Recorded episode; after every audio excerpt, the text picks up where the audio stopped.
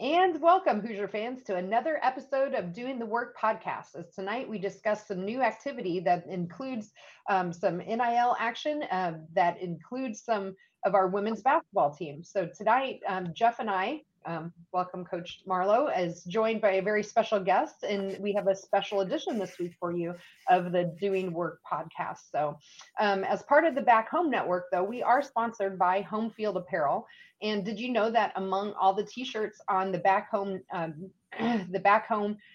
the Home Field Apparel website they have available, there's one specific to Allie Patberg, showing off all of her passion. And in light of her just getting drafted by Indiana and all of the things that she's done for us, we would absolutely love for you to go out to homefieldapparel.com, search for Allie and support her and buy one of her t-shirts. So you can also find a lot of other college teams out there or have other people in your life that do. Home Field Apparel is the place for you. Their product line extends to more than 120 schools, so we're sure that you'll find something you or your loved ones will like. And if it is your first time going to Home Field Apparel, you can go and use our promo code HOME, H-O-M-E, for 15% off your entire first order. Again, that's promo code is HOME, H-O-M-E, and the website is homefieldapparel.com. So, as mentioned, though, Jeff and I are joined today by our special guest. We are joined today by Tyler Harris. Tyler is the managing director for the Hoosiers for Good, NIL, and they partner with charitable organizations and student athletes. He was just named the managing director in March of 2022, and that was after he spent 4 years as the Indiana associate athletic director. At Indiana, he also held roles of the associate director of compliance and the assistant athletic director. And prior to IU, Tyler was out in my neck of the woods and worked in compliance at the Iowa State. And he also did an internship for NCAA. So he has lots of great experiences and a lot of great things he's bringing to Hoosiers for Good. And most of you probably have seen by now, they just announced they partnered with 14 Indiana student athletes from various sports, and they paired them with various charities. So we're here to talk to Tyler today. So Tyler, welcome. It's good to talk to you, and thanks for joining our show. Yeah, thank you guys for having me. I'm excited. Yeah, absolutely. So Tyler, we thought maybe if you want to just kick us off here and start with an overview of Hoosiers for Good, kind of your mission and the history, even the brief that you have one so far. Yeah, you know, it's been a busy month and a half since I started. There's been a lot of activity. Most recently, even after our announcement, we received 501c3 status. And so we're tax deductible. Donations are tax deductible. And so we're a nonprofit, and we're focused on supporting Indiana charities and helping community-minded student athletes becoming leaders of tomorrow. And the way we're doing that is we're entering into NIL agreements with student athletes who do have a passion and a platform to add value to our charitable partners. And so that's a brief rundown of what we do. Like you mentioned, we just announced a class of 14 on April 7th, and hopefully we'll have some more here in the fall. Awesome. Great. All right. Well, Jeff, do you want to kick us off with the first question? Yeah. And Tyler, welcome to the show. We're happy to have you. And so first of all, what exactly is a collective? What makes you different from other collectives other than concentrating on charities? For example, and I don't know how much you know about, but for example, the Hoosier Hysterics have a collective. So what makes Hoosiers for Good? First of all, what is a collective for our listeners, and what makes you different from some of the others? Yeah, you know, a collective was a term that's just originated since NIL. And really the idea behind a collective is where people donate money to an organization, and then in turn that organization partners with student athletes at X school and enters into NIL agreements with them.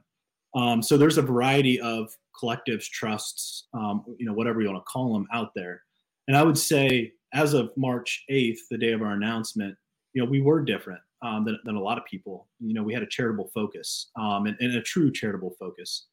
And since then, I think I've seen 5 or 6 with a charitable focus come about. There's one, it's been recently announced with a third party associated with Ohio State, same with Clemson, same with Notre Dame. I think there's one associated with Kentucky. And so all of those have at least publicly been announced following our announcement. And so, if you had asked me that question on March 8th, I would have said, we're one of the first to have a charitable focus.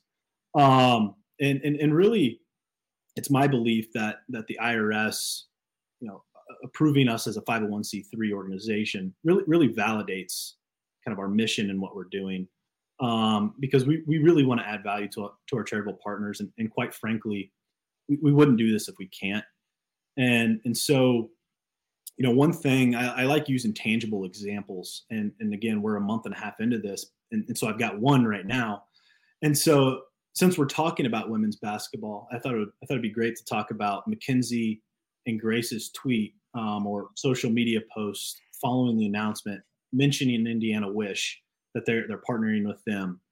And since then, last Wednesday, Indiana Wish reached out to me and said that Instagram and Facebook social media reach has went up 150% and Twitter reach has went up 500%, just following Grace and Mackenzie's tweet. And so that's a social media post. And that shows how much exposure some of these student athletes can bring to our charitable partners.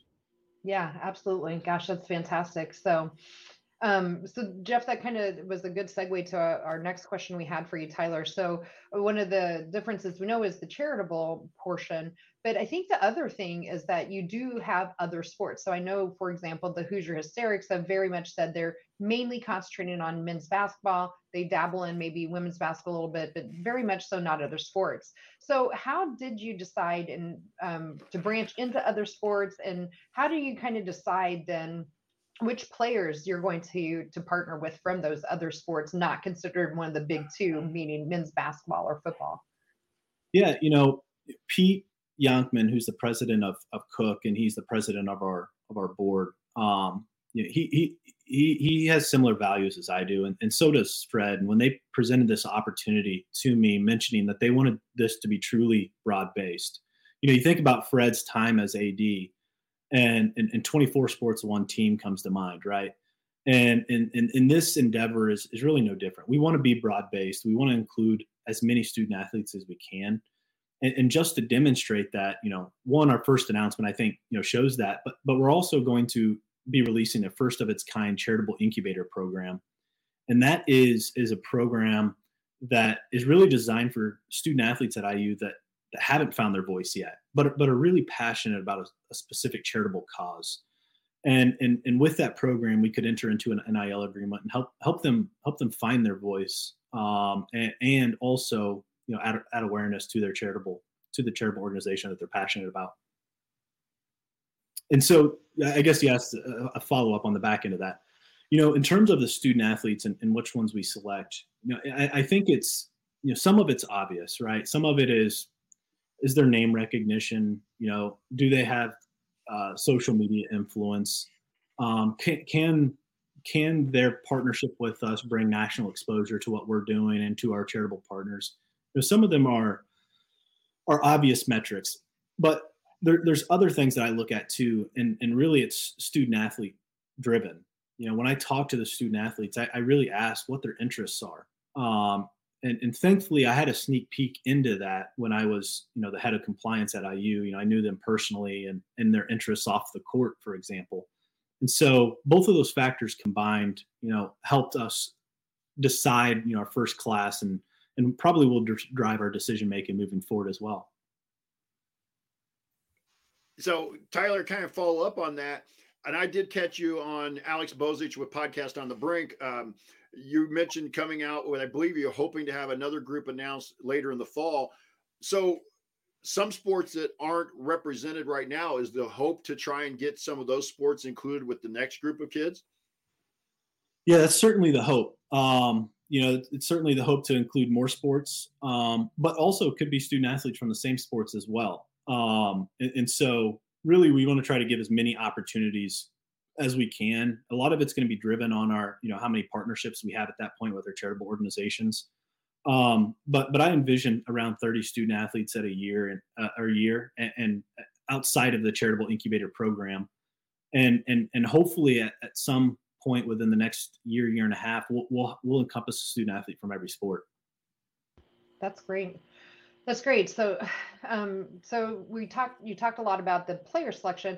Maybe on the flip side of that, how do you select charities that you're going to partner with? And then as a kind of a follow-up, how do you then pair the student athlete with those specific charities? Yeah. As of right now, a lot of the charitable organizations are reaching out to us. And that's been great because you see the excitement and the exposure that they know this can bring to their organization. When I started March 7th, we had 5 charitable organizations on board already. Ever since I came on, we've had 3 more, and I've had conversations with probably 3 or 4 this week. And so that list is going to continue to grow, but a lot of it is driven by them seeing what we're doing and wanting to be a part of it.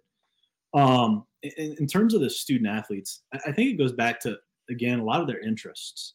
A lot of conversations that I had with student athletes, they mentioned that they would do this endeavor for free.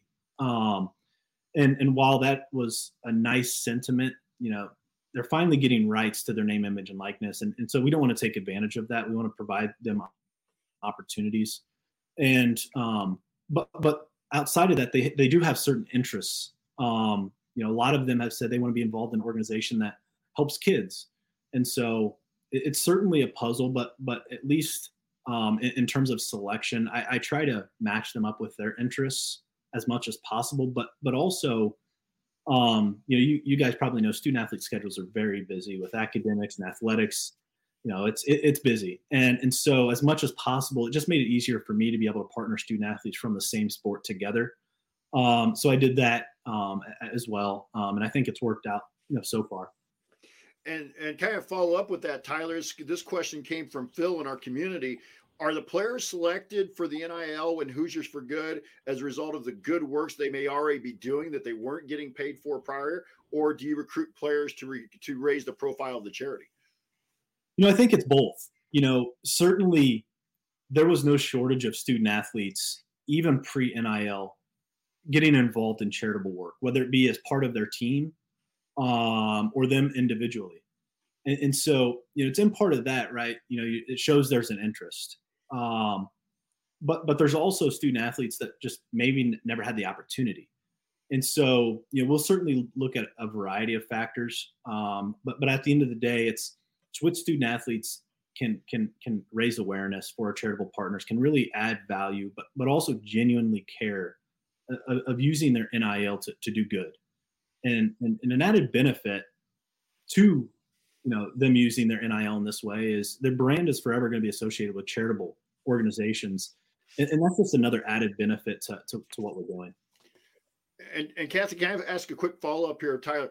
Just when exactly, because obviously if we had a high-profile recruit in football, men's basketball, women's basketball, when would you be able to approach them as far as say, hey, here's some opportunities? Right. That's a really good question. Yeah. We're really specific, one, because of my background, and two, wanting to be just completely transparent. We're only focused on student athletes that are currently enrolled at IU. And so, once they're enrolled at IU, at that point, we could approach them and engage on, potential NIL endeavors through Hoosiers for Good. But we won't do it a second before, just to keep the environment, as clean as possible. Perfect. That's awesome. So maybe if you don't mind, Jeff, I'll go ahead and this is, I think, a good question from David in our chat here. So David was wondering if you know or are able to say what percentage of kind of your donations go to the athlete or the charity or stay within the 501c3 organization. Yeah, so our collective is set up to where all, the donations we receive are either going to the athletes or for operating costs. I'm the sole employee, so there's not a lot of operating costs. But we do want to get to a point where we're giving student athletes, apparel to wear at charitable organization events, and so there'll be some of those costs, and just some typical costs associated with business. But for the most part, all of the donations will be going to student athletes in this endeavor, and from a charitable side, it's free marketing for them, and so the goal being that partnering a student athlete with them will increase awareness and subsequently increase donations for that charitable organization. Right. Yeah. So really the way the charity is getting paid is not via directly from Hoosiers for Good, but they're really via the publicity and the work that the student athlete is doing on their behalf. So you mentioned already the increase in tweets that, and followers rather, that that some of them have already gotten. So in de facto, then what follows is hopefully not just followers, but also people that contribute as well, donations. Yeah. Correct. Yeah, certainly increased awareness, which hopefully turns into increased donations, and so there's no cost to our charitable partners in this endeavor. Really, it's truly bringing awareness to the organization through student athletes NIL. Yeah, sounds good. And Tyler, I think, and we'll kind of probably ask this question a few different ways throughout the rest of this segment. You know, there's a perception among a lot of the old school IU fans and kind of old school college athletic fans that this is pay for play and it's, you know, and such. So one of the questions I had, having listened to you on the Podcast on the Brink episode, you mentioned that there's a contract. Kids have to make so many appearances. They have to do so many tweets. And so how would they go about it? Maybe you don't want to say, but I guess my first thing popped in my head are they kind of paid in installments, or they get paid at the end of the contract? I just kind of was curious about that. And again, if you can't say, I understand that, but that was one of the first things when I heard you make that comment about kind of a contract basis. Yeah. You know, I'm certainly going to give a more of a longer winded answer to that question. Just to explain to the audience, you know, we're going to require student athletes to do work. You know, this is not an endeavor just to put money into the pockets of student athletes. Again, frankly, we wouldn't do this if we can't add value to our charitable partners. And so, you know, how to work is student athletes will enter into an agreement with them, and the process that leads up to that is quite honestly like an interview, right? Making sure there's a fit, making sure that they genuinely care and they're going to add value. And then within the agreement, what I call the deliverables is there's going to be a certain number of appearances, around 5. And the large portion of those appearances will be with the beneficiary charity. And when I say appearances, it's certainly not showing up, you know, for 5 minutes, waving, smiling, and leaving. Like I said, they're going to work. There's going to be a time commitment. And it also can run the gamut of things, whether it be a celebrity judge for an event that a charity is hosting, whether it be, you know, signing autographs for an hour and taking pictures for an hour and then participating, you know, so certainly a time commitment. And then in terms of other deliverables, there's going to be between 12 and 14 social media posts.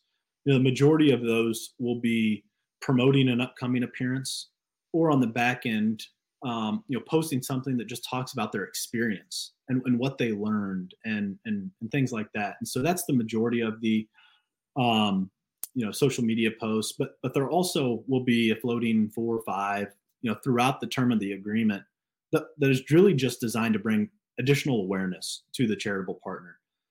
And you have to strike a balance, because you certainly don't want the tweets to come off or social media posts to come off disingenuous. And so there's a strategic amount, and every one of them is going to be genuine. We're going to require them to think. And then every student athlete is going to be required to indicate in their social media bio that they're a Hoosiers for Good athlete. And so those are, for the most part, of the deliverables.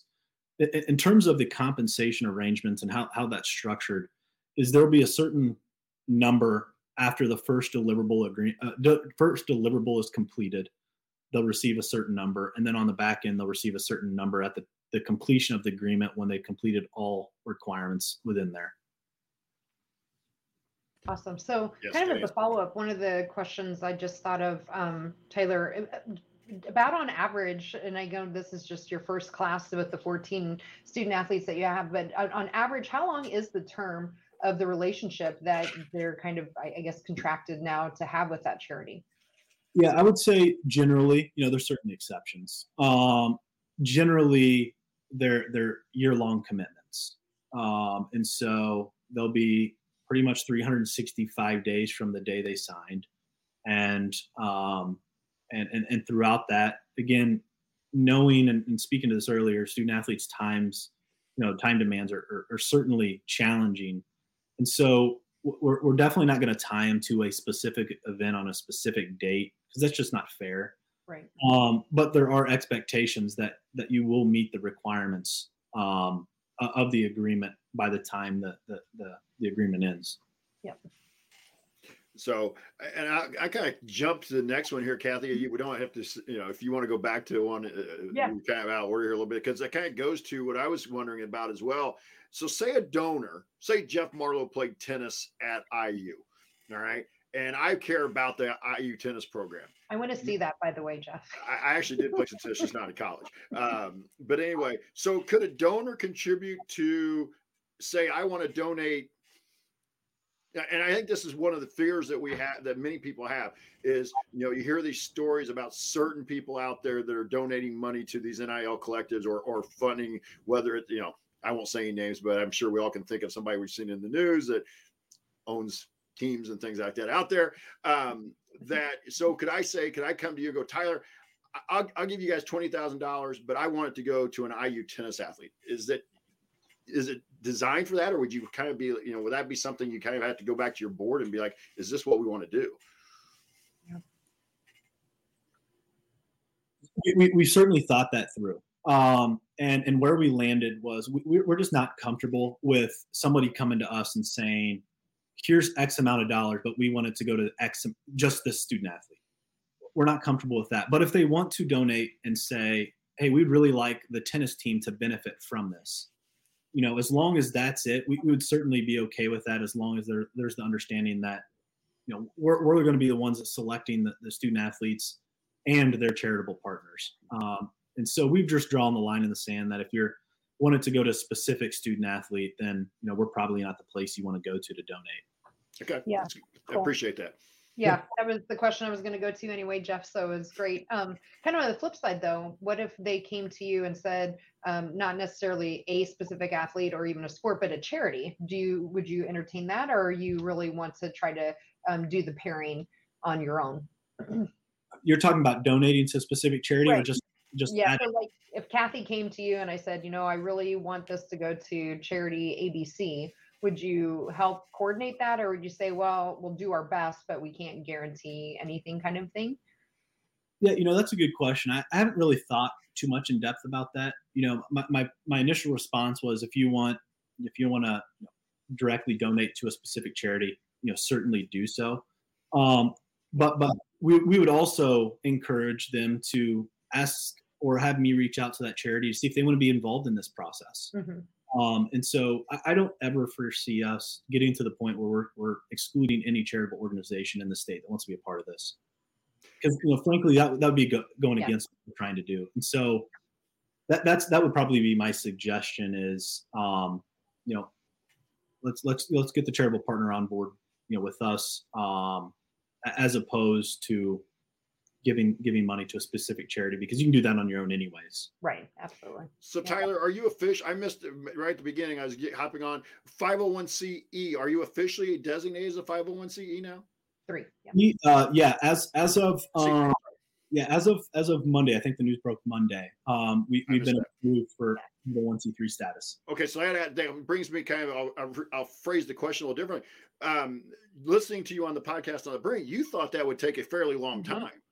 And this has been pretty quick. I put too much faith in our legal counsel. Right? I wonder who that is.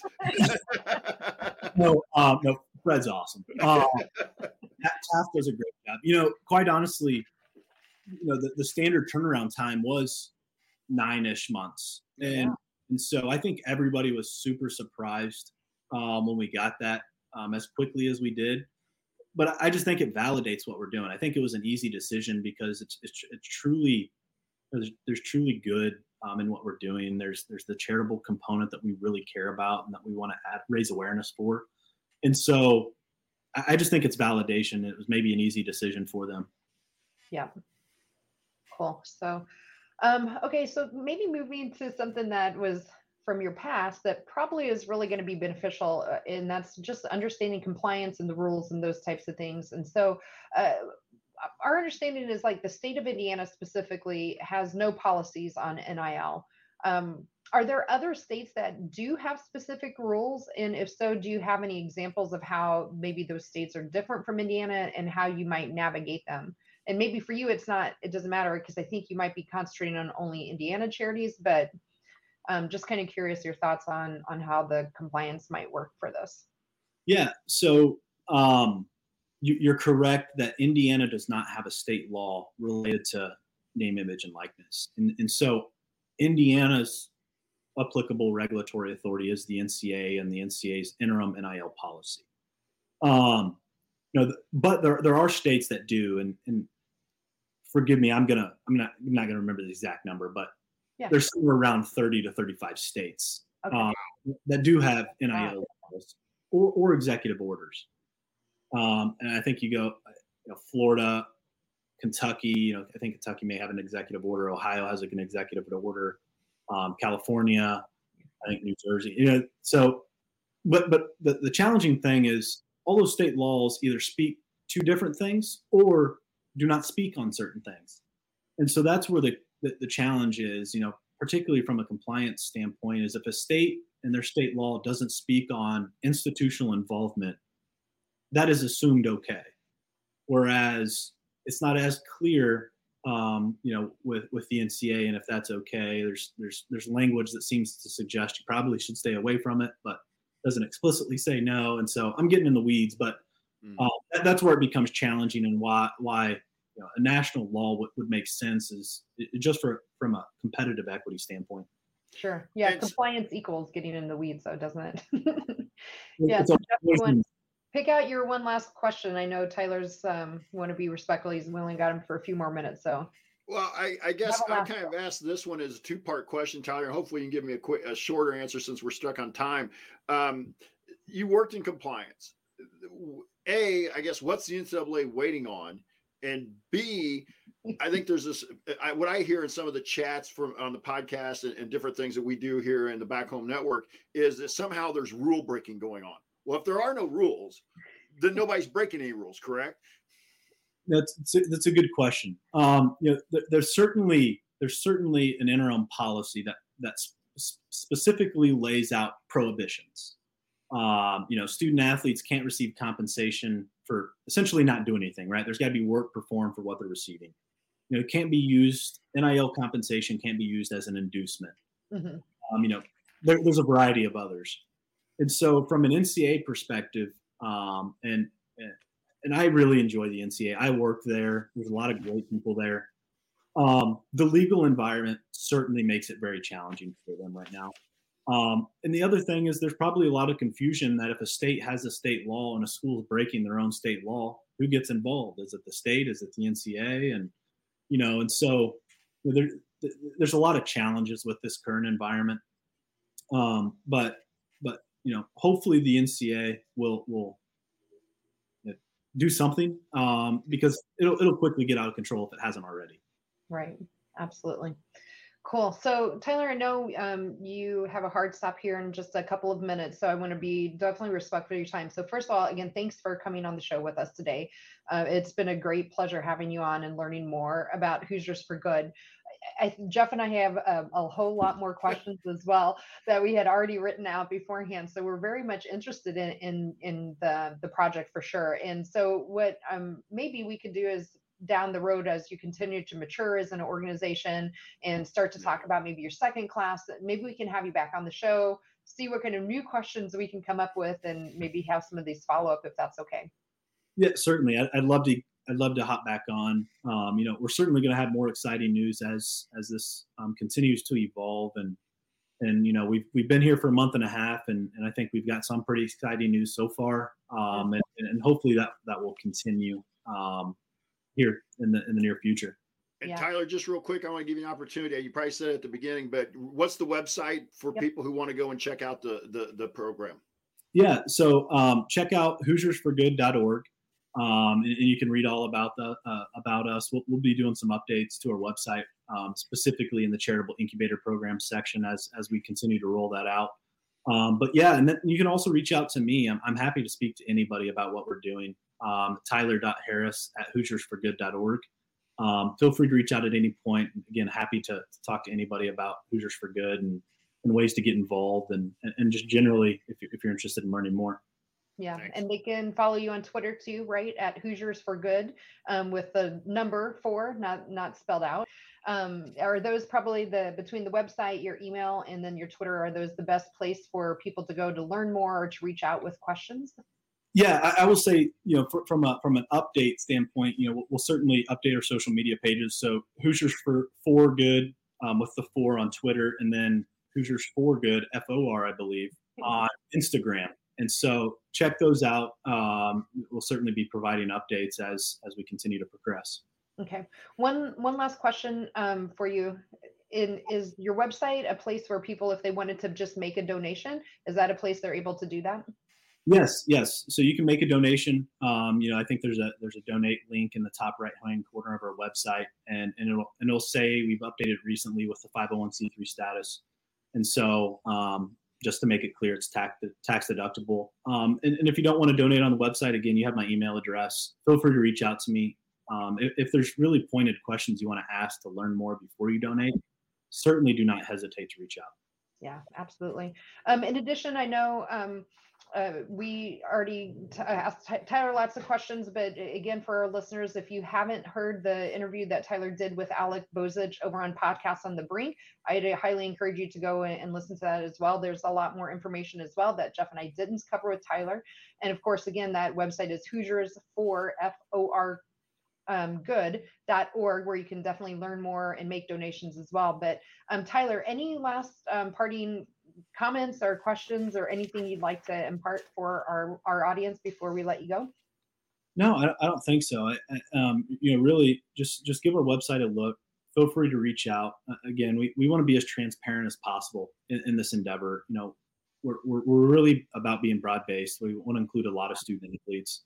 But we're going to do it the Hoosier way. And that's what's important to us. And the Hoosier way is following the rules and making sure we're encompassing as many student athletes as possible, but creating better people in the process. Mm-hmm. And so feel free to reach out to learn more. And I'm excited to hop back on here in the near future with you guys. Yeah. And Tyler, I just want to say thank you for coming on and kudos to you and the entire board and the group that got this pulled together. I really think this is a neat way to take advantage of the NIL rules and to, as you've talked about on this episode. So just, if you can, for us here at the Back Home Network, Kathy and myself, please let the group, the board of directors, know how excited we are about the program and appreciate what you're doing for our Hoosier athletes.